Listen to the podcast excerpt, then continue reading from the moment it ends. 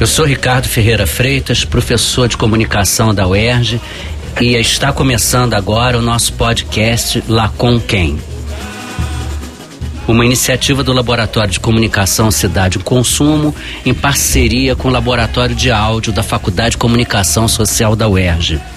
Neste e nos próximos programas, esperamos trazer gente interessante, bacana, como nosso convidado de hoje, Felipe Ferreira, para conversar conosco sobre cidades, consumos, mega eventos, mobilidade urbana, artes e outros assuntos socialmente relevantes.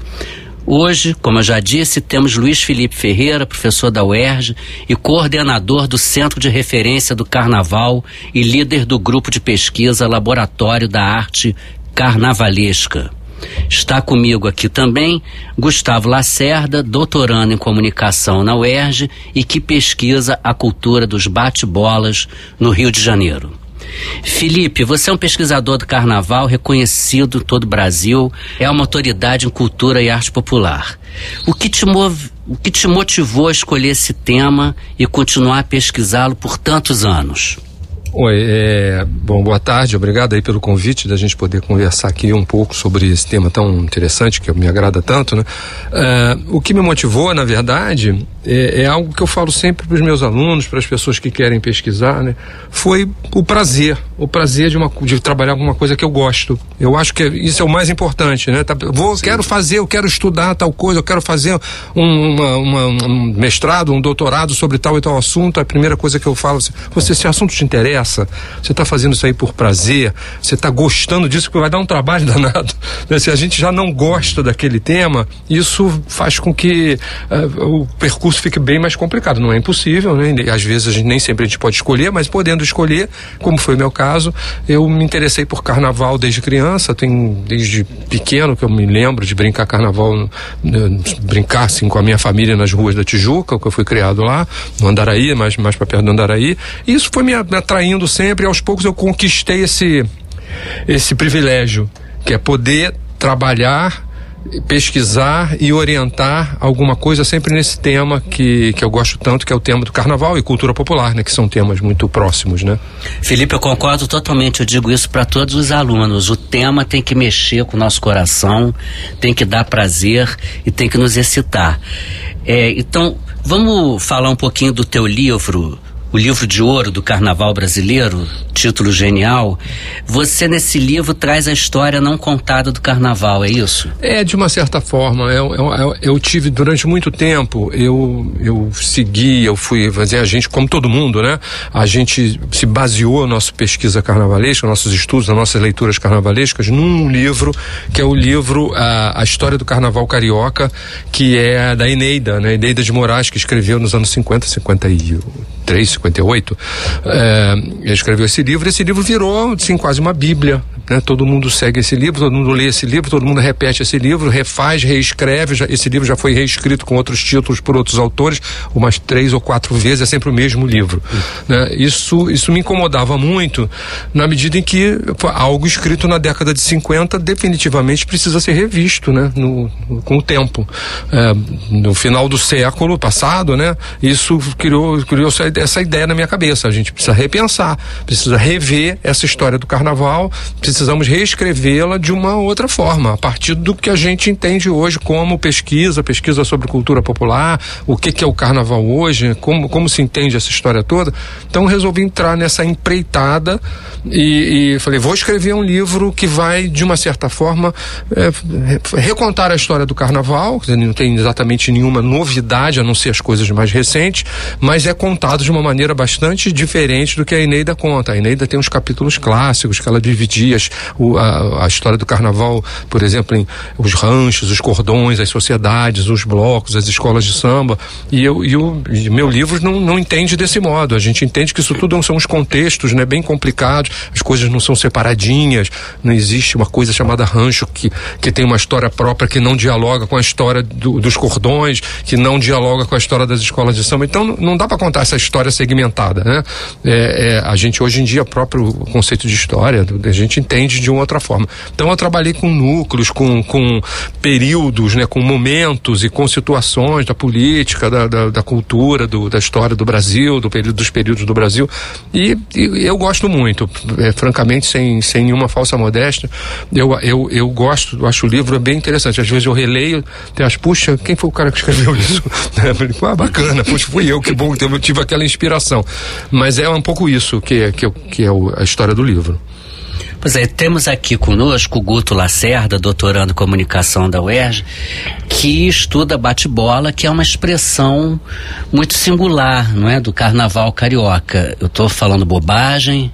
Não, Ricardo, imagina. Boa tarde a todos. É um prazer, tá? Estar aqui com essas duas figuras que eu admiro tanto. Dois Ferreiras, né? É. Felipe e Ricardo. Unidos jamais serão vencidos. É. Jamais serão vencidos.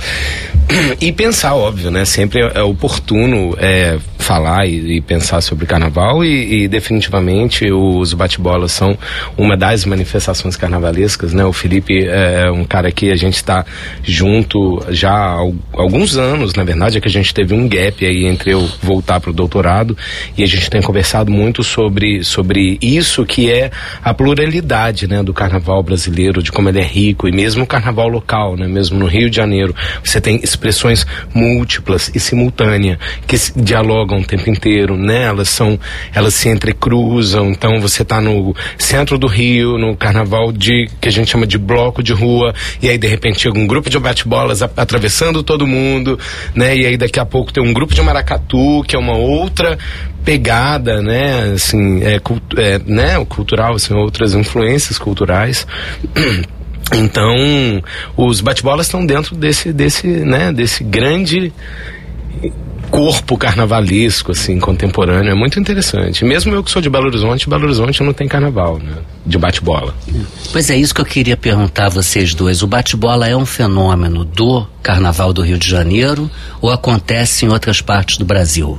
Sim. É, bom, é, a autoridade bate-bola aqui agora é o Gustavo, né? Tá, vai é. ser, daqui a um pouco ele vai ser a autoridade a ter um doutorado em bate-bola. Ninguém mais fala em bate-bola perto dele. É, é, mas o bate-bola, da maneira como a gente vê hoje, como ele existe hoje aqui no Rio de Janeiro, é um fenômeno carioca, né? É um fenômeno das turmas, dessas, dessas turmas que se, que se enfrentam, né? Nos subúrbios do Rio de Janeiro, em diversas situações, e no carnaval se, se travestem, né? Se transformam em grupos de bate-bola essa forma, né, dessa roupa, de, a roupa clássica do bate-bola, né, aquela que, gente, que eu pelo menos tinha quando era minha infância, feito um, aquela roupa larga, aquela máscara típica de bate-bola, batendo aquela, aquela chama bexiga, né? Uhum. É, é, ela se encontra em outros lugares. A gente tem isso em outros lugares do Brasil, tem até em outros lugares do mundo. É curiosa, bem curioso isso, aquele, é. aquele formato, né? Tipo, o, o, o, ato de bater com a bola no chão, ele é carnavalesco e ele está em vários lugares, em várias festividades. Desde né, o Renascimento, Felipe? a gente tem Sim. história que gente batendo bola né, é. no carnaval. Mas a maneira como ele se desenvolve, a maneira como eles se relacionam e mesmo a, a, forma atual, a expressão visual desses grupos atuais, né, a expressão desses grupos atual,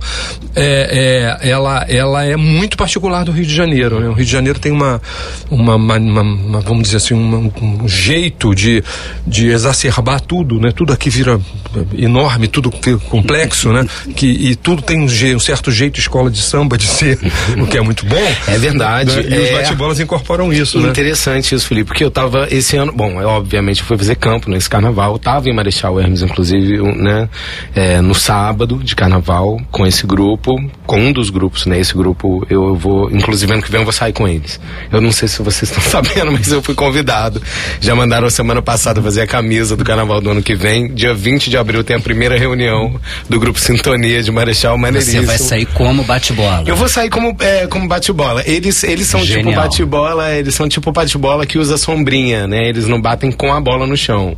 Mas é meio perigoso falar com eles que eles não são bate-bola. Só por, pelo fato de não baterem com a bola no chão, né? Então, uma, então tem uma coisa que diz respeito, assim, a um espírito, né? Assim, bate-boleiro. E uma coisa que é bem bem é, é, típica do subúrbio do Rio de Janeiro, né? A expressão do, do bate-bola, a zona oeste. Por mais que os grupos fiquem meio assim, ah, eu acho que ah, lá em Santa Cruz não é bate-bola, não, bate-bola é a gente, né? Eles estão sempre reivindicando, né? Essa, é, essa é, identidade, né? Ou essa manifestação para dentro da sua localidade, do seu bairro. E, e aí o Felipe tá falando dessa coisa da fantasia, né? E aí eu tava fazendo campo esse ano e aí eu saí do campo todo cheio de purpurina, com a mochila cheia de purpurina, porque é muito carregado mesmo de glitter. Aí eu cheguei em casa e falei, bom, se eu não, esse ano eu não pretendia sair de bate-bola, já saí, né? Porque... Entrou no sangue, né? Exato. Felipe, você teve uma responsabilidade grande esse ano como jurado do Prêmio Estandarte de Ouro. É, foi sua primeira vez como jurado do prêmio? Você já participou de, de outras premiações? Já foi jurado de desfile de escola de samba, por exemplo? Eu imagino é, a responsabilidade que seja estar tá nesse momento de decidir uma coisa assim que é tão importante para o povo do Rio de Janeiro. Olha, é, eu já, já participei de algumas desses corpos de jurado, já fui jurado do, de escola de samba, uma única vez do grupo especial, para nunca mais, e algumas vezes do grupo de acesso. sempre, sempre de uma maneira muito problemática, porque esse jurado oficial do carnaval, esse corpo de jurado oficial do carnaval, ele sofre uma pressão enorme. Né? Não é simples, não é simples você julgar aquilo, além do que o sistema todo eu acho muito, muito defasado, e você ao julgar lugar ao ser jurado né, oficial do carnaval, você precisa necessariamente seguir o regulamento do carnaval. E o regulamento é um regulamento é, que eu discuto muito, eu acho o regulamento péssimo. Né? Então, mas ao mesmo tempo, se você aceita ser jurado a partir desse regulamento, você tem que seguir esse regulamento. Então você acaba dando uma nota que não é a nota que você quer dar, porque o regulamento te obriga a isso. Então isso vira toda uma coisa muito complexa, por isso que eu digo que não quero mais ser jurado, porque eu não quero participar desse sistema da maneira como ele é. Eu tenho lutado assim um pouco para que esse sistema se re, re, reavalie, que a gente invente uma outra forma de julgar que, que, que reflita aquilo que a gente está vendo. Então, essa, isso é a parte do, do júri oficial. É, eu, eu, participei, esse eu tenho muito orgulho, de um concurso que também que a gente foi inventado pela, pela gente, nosso um grupo, nosso grupo, junto com a, a prefeitura do Rio na época, já faz uns eu sou muito ruim de data, faz talvez uns 5 ou 8 anos atrás, que foi o, o prêmio Parangolé. Foi um negócio bem bacana, que eu me orgulho muito, infelizmente não seguiu, porque sabe como é que é? A prefeitura muda é. e aí tudo muda, né? É, tudo, tudo, acaba. E esse prêmio, infelizmente, acabou. E era um prêmio que a gente premiava as atitudes artísticas, as expressões artísticas da, do, das escolas de samba, focado no grupo de acesso, aquele grupo, acesso A que a gente chama, né? Uhum. Aquele que desfila, no, hoje em dia desfila sexta e sábado uh, no, do carnaval, antes das escolas de samba do grupo especial. Então a gente foca, juntar, era um júri espetacular, só com gente importante. Miguel Rio Branco era do júri, por exemplo. É, é, e, e, e, a gente premiava atitudes artísticas no, no desfile. Então, a, nós não olhávamos o desfile a, a partir dessa perspectiva que, a, que normalmente as pessoas olham. A gente buscava entender coisas que as pessoas não viam. Então, por exemplo, eu, um exemplo que eu gosto mais de dar é, é, é esse que eu vou dar agora. É, é, as, os, as alegorias de carnaval, a, a, gente quase todo mundo sabe disso, elas têm uma estrutura por baixo, né? Elas não, não são aquilo, não são montadas daquele jeito. Elas têm uma estrutura de ferro básica, em cima dessa estrutura de ferro é feita uma, uma cobertura de madeira, e a partir de cima dessa cobertura de madeira tem a pintura de arte e tem a, a vamos dizer, a adereçaria. E aquilo que a gente vê é a soma disso tudo tudo. Mas essa parte de, interna, do, de que é essa estrutura de ferro, ela é espetacular frequentemente, né? A gente não vê, porque a gente, quem não frequenta barracão, você não vê essa fase, só vê ela no barracão. E nesse, nesse, nesse ano, foram dois anos o prêmio, nesse segundo ano, houve um carro que não ficou pronto. Ele entrou na avenida incompleto né? Porque é um problema, isso sempre é um problema para uma escola de samba. O carro não está pronto, o carro entrou na madeira, o carro entrou no ferro, que a gente fala quando entra na estrutura básica de ferro. Só que esse, essa ferragem era espetacular, era belíssima, era um trabalho de arte. E foi um dos prêmios que a gente deu por um carro que normalmente é um defeito e pra gente a gente viu uma enorme qualidade naquilo. Então, era legal esse, esse prêmio, tinha essa, essa qualidade. A gente premiava assim, não tinha eh, quesitos, a gente premiava e via alguma coisa interessante e propunha aquele prêmio. E você perguntou do estandarte de ouro, já estou há 12 anos no estandarte de ouro, e é um prêmio que também tem seu valor, porque, diferentemente do, do prêmio do, do, do resultado oficial, a, no estandarte de ouro, os prêmios são discutidos. A gente não, não, não faz, não é nem uma votação, é mais que uma votação. Então, quem é o melhor mestre-sala, né? Mestre-sala que vai ganhar o estandarte de ouro. Então, as pessoas citam, olha, eu achei que esse foi bem, aí outra pessoa, nosso grupo varia de ano a ano, mas eu acho que agora temos 13 pessoas, se não me engano. É, a cada pessoa cita um, um, um, um mestre-sala, no caso o exemplo que eu estou dando, e, e, a gente discute, olha, foi bom, não foi bom, foi ruim, aí a pessoa cita, dizer, olha, eu não gostei não, achei que ele teve um problema, ou, puxa, você não citou esse outro, e aquilo, depois de uma longa discussão uhum. muitas vezes, aí é que a gente chega quem, quem a gente acha que é o, aquele premiado. Não é simplesmente votar. Né? É muito mais complexo do que isso. Isso demanda horas.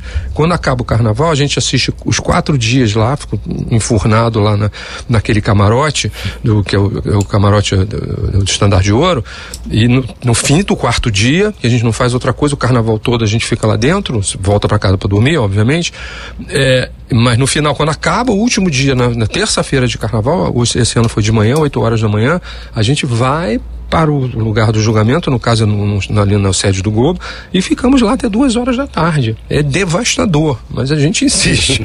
né? Chega, depois eu estou morto no final disso tudo, eu e todo o corpo de jurado. Mas é produto de uma discussão. Inclusive, é, um, é uma metodologia, é um sistema que eu acho que seria legal ser implantado no, no jurado oficial. Vamos discutir, não é simplesmente dar uma nota. Ah, eu é. achei 10, essa alegoria é 10. Mas peraí, por que, que é 10? O que, que você achou? O que, que tinha de bom? Fala aí, explica aí. Né? Essa, esse diálogo é sempre importante importante. Por que aqueles descontos de décimos em cima, né? É, é pois é. Porque com base em quais não, aí vira uma coisa né? assim, uma coisa, uma opinião opinativa, né? Você olha para uma alegoria e diz, é, ela é 10. Aí você vai, por quê que você gostou dessa e não deu 10? Por que você não deu 10 para essa outra e uhum. você deu 10 para essa? Até deve haver uma razão. Mas seria bom que essa razão fosse bem explicitada, né? E nunca é, porque o pessoal bota 10, bota qualquer justificativa lá, principalmente porque o 10 no juro oficial não é, é, justificado, o que eu acho um erro gravíssimo, né? Se você dá 10, você não precisa explicar por quê. Mas então, por que você deu 10? Se você tem se aquilo é, é, não é tão imponente, ou não é tão bonito, ou não é tão interessante quanto outras alegorias que você não deu 10. Tem que explicar. Só Imagino os... que o jurado saiba dizer isso, mas ele não precisa dizer. Isso é muito ruim, né? Só, os, que... só os pontos descontados que são justificados. Exatamente. Né? Aí fica aquela coisa de julgar é, pelo defeito. A alegoria esplendorosa, a alegoria mais linda que passou na avenida, mas o dedinho lá da escultura do índio, a unha dele estava quebrada. Puxa, está quebrada, 9,9. E um outro carro, por exemplo, já que eu estou dando exemplo de alegoria, um outro carro que não é tão, tão criativo, tão interessante, tão imponente, tão seja lá o que for, não tem nenhum defeito, acaba tirando 10, por exemplo. Isso eu acho péssimo, péssimo sistema de julgamento. E aí acontece muitas vezes os resultados não refletirem o que, o que a gente vê, né? Felipe, você pode tirar uma dúvida bem objetiva? Tem uma nota mínima no caso do desfile de escola de samba, do é, porque as notas sempre são 10, 9,9, 9,8, 9,7, 9,6. No 6 no máximo, é. né?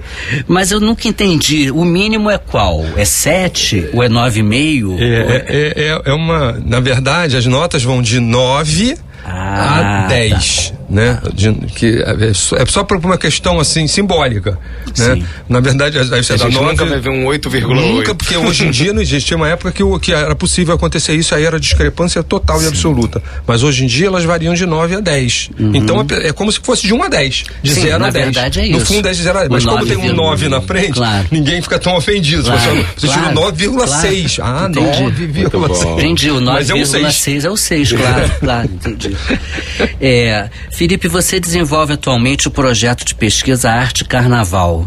É, o que, que você está buscando descobrir com esse projeto? Qual, quais são seus objetivos? Olha, esse projeto é o meu projeto guarda-chuva, digamos assim, o meu projeto de pesquisa guarda-chuva que é o que de eu, vida. É, que reúne né, os, os, as minhas pesquisas, né, reúne as minhas orientações, né, esse termo que é um termo mais genérico, mas que é, é a ideia de fazer. Eu sou do Instituto de Artes, né, uhum. né? Então a gente faz esse link entre o carnaval e a arte. A ideia de pensar arte e carnaval na, na sua relação. A artisticidade do carnaval, a carnavalidade da arte, por exemplo. Então tem essa, essa, essa um sentido primeiro, óbvio, que, que tem várias, vamos dizer assim, pesquisas, trabalhos orientações que vão por esse caminho, né?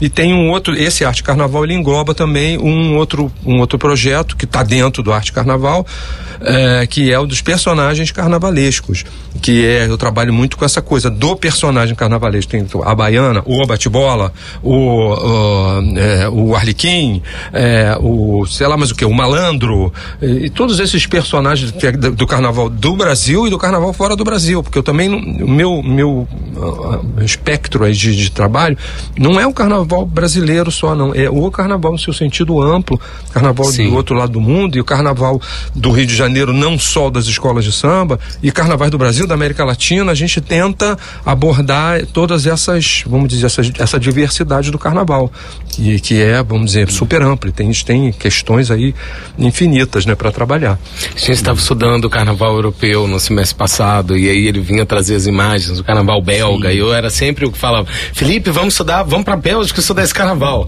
É. Aí na outra aula a gente começava a falar sobre Salvador, ah, adoro, vamos estudar Salvador. a gente sempre quer ir. O problema do carnaval é que a gente que estuda carnaval quase sempre os carnavais do mundo do, do Brasil, né, acontecem na mesma época. Claro. Acontece tudo naquela semana do carnaval. Então, é, com exceções, com algumas exceções, mas não são muitas.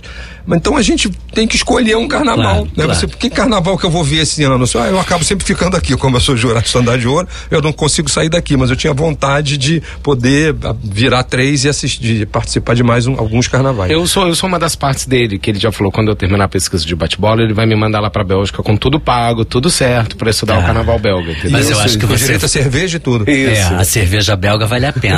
O carnaval já não sei tanto. Eu quero aproveitar um, um ato falho. Desculpa, depois sei. de tomar cerveja, qualquer coisa vale é, a pena. Bom, é verdade, tem isso. É, e uma cerveja daquela. É, teve um pequeno ato falho do Felipe quando falou a bate-bola, e eu achei muito legal para poder perguntar pro Guto é. sobre essa questão de gênero, né, uhum. nos bate-bolas. Eu soube recentemente por você que mulheres também são bate-bolas, né? Mas Isso. acho que está no imaginário assim, popular que é só homem que é bate-bola, não? É, é, interessante, é, é verdade. O bate-bola tem essa figura meio masculinizada, assim, né? Digamos que dentro de um imaginário tem o, o bate-bola, né? E, bem, e é cada vez mais comum a gente encontrar esses grupos de mulheres, né? Eu sei de alguns grupos que eu conversei, é, muitos são grupos formados por esposas de bate-boleiros. Ah. E aí elas, né, juntas se reúnem e aí elas acabam formando um grupo. Hoje você já tem, hoje você tem vários, né? Assim, várias mulheres que por vários motivos, meninas, né? Jovens, adolescentes, que é, vão realizar esse sonho, né? De sair com a fantasia do bate-bola, de formar um grupo bate-boleiro.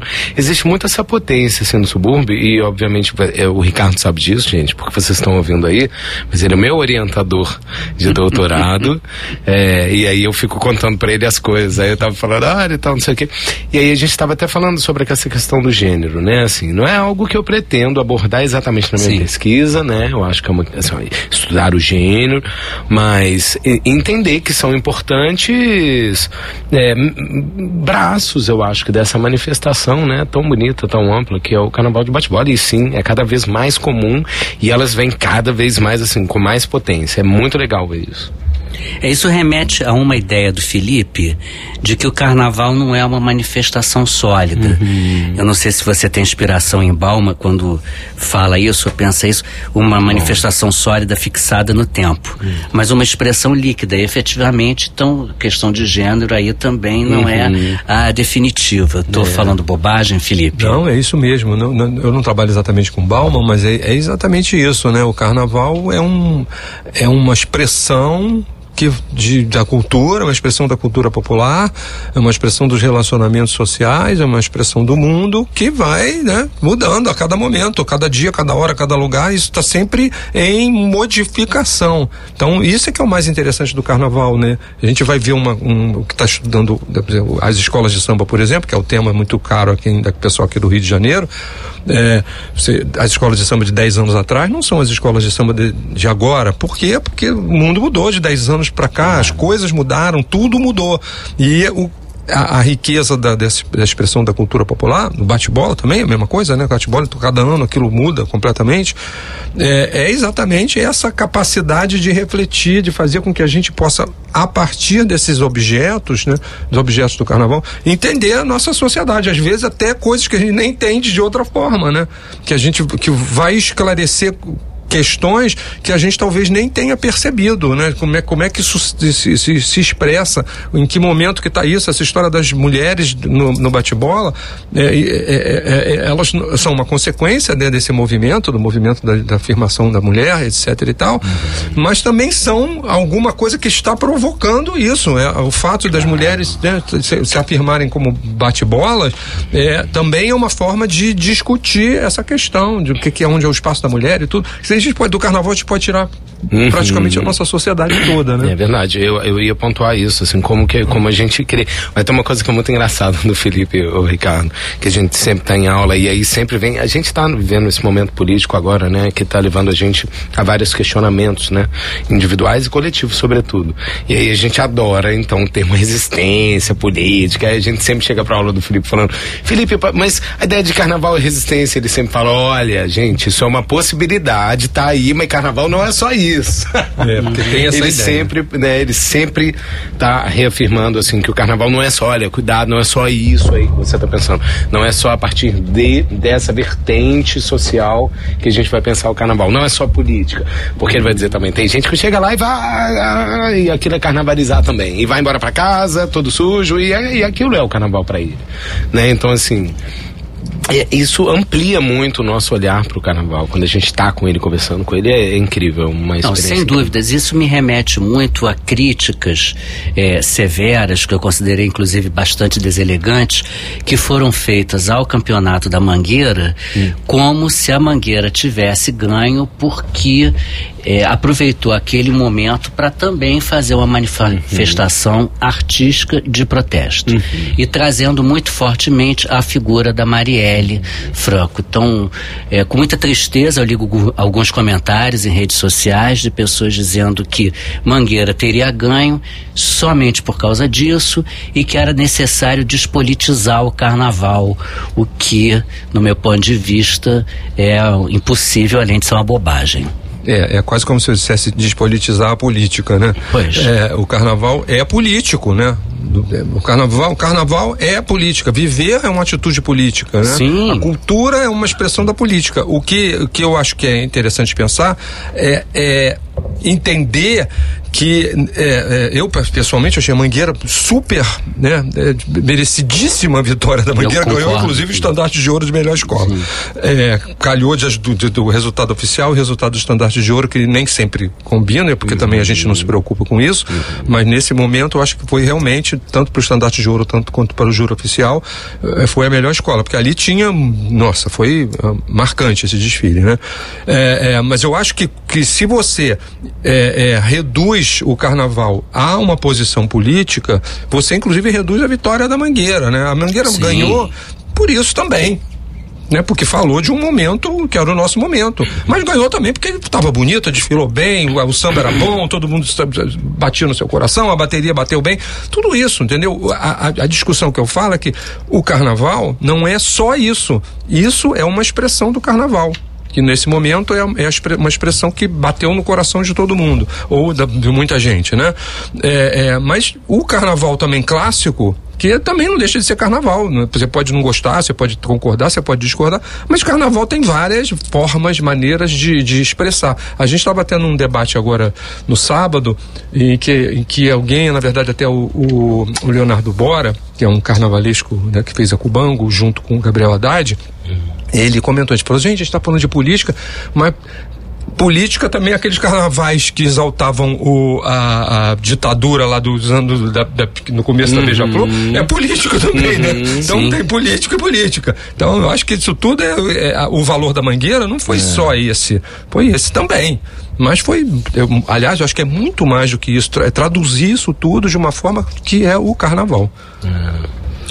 Bom, nós estamos chegando ao final do nosso bate-papo. Felipe, você gostaria de divulgar alguma coisa, algum projeto, algum evento? Tem uma mensagem qualquer que você queira passar aqui para os nossos ouvintes? Olha, nesse momento a gente não, não na verdade, eu, eu, eu, o que eu gostaria de divulgar, na verdade não tem nenhum evento, a gente fre frequentemente faz algumas coisas, principalmente aqui na UERJ, é, a gente tem reuniões, às vezes faz, faz ciclos de debates, fizemos um encontro, é, seminário é, Carnaval, Carnaval em Andamento, em, em andamento uhum. que a gente fez agora no final do ano, né? Uhum. É, e, e, a gente está sempre fazendo coisas. Nesse momento a gente está planejando o que, que a gente vai fazer para esse ano. Então, na verdade, o que eu gostaria de divulgar é o, é o centro de referência do Carnaval, Isso. que é esse espaço né, que a gente tem aqui na UERJ, em que a gente reúne né, o pensamento sobre o carnaval, que eu acho que isso é importante. É, é, alguns anos atrás eu comecei a perceber que não. que, que de uma certa forma as, o que se escrevia, o que se fazia, o que se pensava academicamente sobre o carnaval estava se realizando muito disperso e pelo Brasil inteiro. Eu falei, poxa, o, lugar para pensar carnaval privilegiado é o Rio de Janeiro. Eu, eu tenho uma formação de doutorado em geografia, então tem essa coisa muito da, da questão do espaço, né, da centralização do espaço. Então acho que isso é importante. Você tem um lugar onde, onde você centraliza as coisas. Nesse, e, a centralidade do pensamento carnavalesco, eu acho que é por direito, digamos assim, né, é, é o do Rio de Janeiro. A gente, é aqui que surgiu o carnaval brasileiro, aqui que, que né, a maior manifestação do carnaval brasileiro, que são as escolas de samba, né, estética e, e os próprios blocos hoje em dia, né? Esse movimento todo dos blocos é um movimento que, que inicia no Rio de Janeiro. Então acho que é aqui que, é, que a gente precisa buscar a centralidade do Rio de Janeiro aí. Então criei o, o centro de referência do Carnaval para nuclear esse, a pesquisa carnavalesca. É um, alguma coisa muito acadêmica, ligada à academia. Então é, é onde a gente reun, reun, se reúne para debater, para se encontrar, para trocar ideias, para planejar coisas e lá a gente não só produz essas, esses eventos que são periódicos, cíclicos, aí acontecem algumas vezes no ano, como a gente também acolhe é, é, a pesquisa, porque a gente é, tem uma biblioteca, as pessoas podem ir lá, uma boa biblioteca, eles têm, aliás, carnaval. Eles têm, na verdade, uma biblioteca, não, eles têm a maior biblioteca de, que, dedicada, de, ao, dedicada carnaval. ao carnaval da América Latina. Da América Latina, imagino pelo, eu. Pelo né? menos da América Latina. Então, porque é uma biblioteca só dedicada ao carnaval. Então a gente tem esse, esse espaço de pesquisa que é interessante, então a gente chama pessoas e a gente tem uma publicação que é a revista Textos, Colhidas de Cultura e Arte Populares, que a gente resume na, na, no, na sigla TECAP, que ela, é, são, ela tem duas edições por ano, é uma revista acadêmica, né?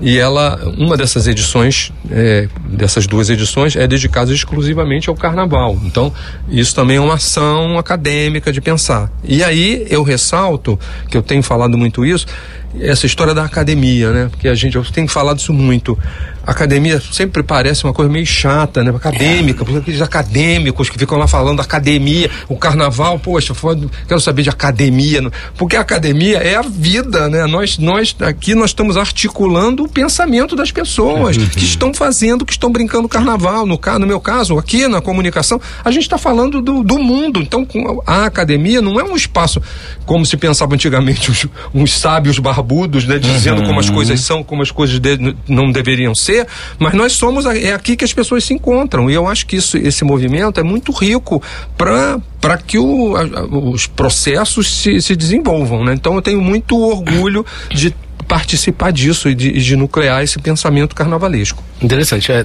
só aproveitando até o gancho, Ricardo, desculpa, mas é sobretudo no momento do país em que você tem expressões, é, algumas é, falas políticas que vão dizer que a universidade não é para qualquer um, que você não precisa de, de universidade para que você não precisa de universidade para se tornar um Uber. É, é, é, muito importante a gente sempre incentivar a reflexão é, de todos os aspectos do mundo, uma reflexão crítica, é, sobretudo num país em que a gente tem uma desigualdade social muito grande e o carnaval é um desses objetos, né? Acho que na verdade quando o Felipe coloca isso, acho que ele está ponderando ou pontuando que é uma manifestação popular cotidiana, comum, encarada pra gente, com é, pouco ou quase nenhuma seriedade, né, no nosso cotidiano carnavalesco, enquanto foliões, sem seriedade, né, assim, esse momento de potencialização das loucuras e dos excessos, mas pensar que mesmo durante esses momentos, eles podem ser é, suportes de leitura sobre uma sociedade como um todo, né? Sobre é, as contradições que a gente vive cotidianamente e, e, e, quando a gente, né? Eu falo por mim mesmo, eu tô lá com os bate-bolas, eu tô no subúrbio, eu tô numa região específica onde você tem uma relação com o Estado que é, é, é própria do subúrbio, né, desse, desse, lugar que a gente chama de subúrbio, existem limitações, existem também desinteresses públicos que a gente vê enquanto a gente está ali pulando esse carnaval e, e, então pontuando que assim é, a gente está aberto quando eu falo a gente eu falo tanto em nome do centro de referência do Carnaval que a gente está fazendo um trabalho lá bacana a gente está pensando ações e a gente está mesmo assim olha acolhendo a qualquer um que quiser vir trocar uma ideia ler um livro precisar de material sobre carnavais né? É, quanto pelo pela comunicação da UERJ mesmo que eu acho que essa é a nossa marca né? A multidisciplinaridade e a comunicação de uma forma mais ampla, né? Todos se cruzando, se atravessando e contribuindo, sobretudo, é, para um pensamento crítico sobre a sociedade. Eu acho que é isso que a gente tem que estimular hoje todos os brasileiros, dizer que todos são capazes de estar dentro desse lugar da academia é, e, e, lutar, né? Para que ela, sobretudo, ainda esteja resguardada aí sobre nossos direitos enquanto, enquanto cidadão. cidadão. Não, e nesse, nesse, nesse cenário, a UERJ efetivamente é um exemplo, não é?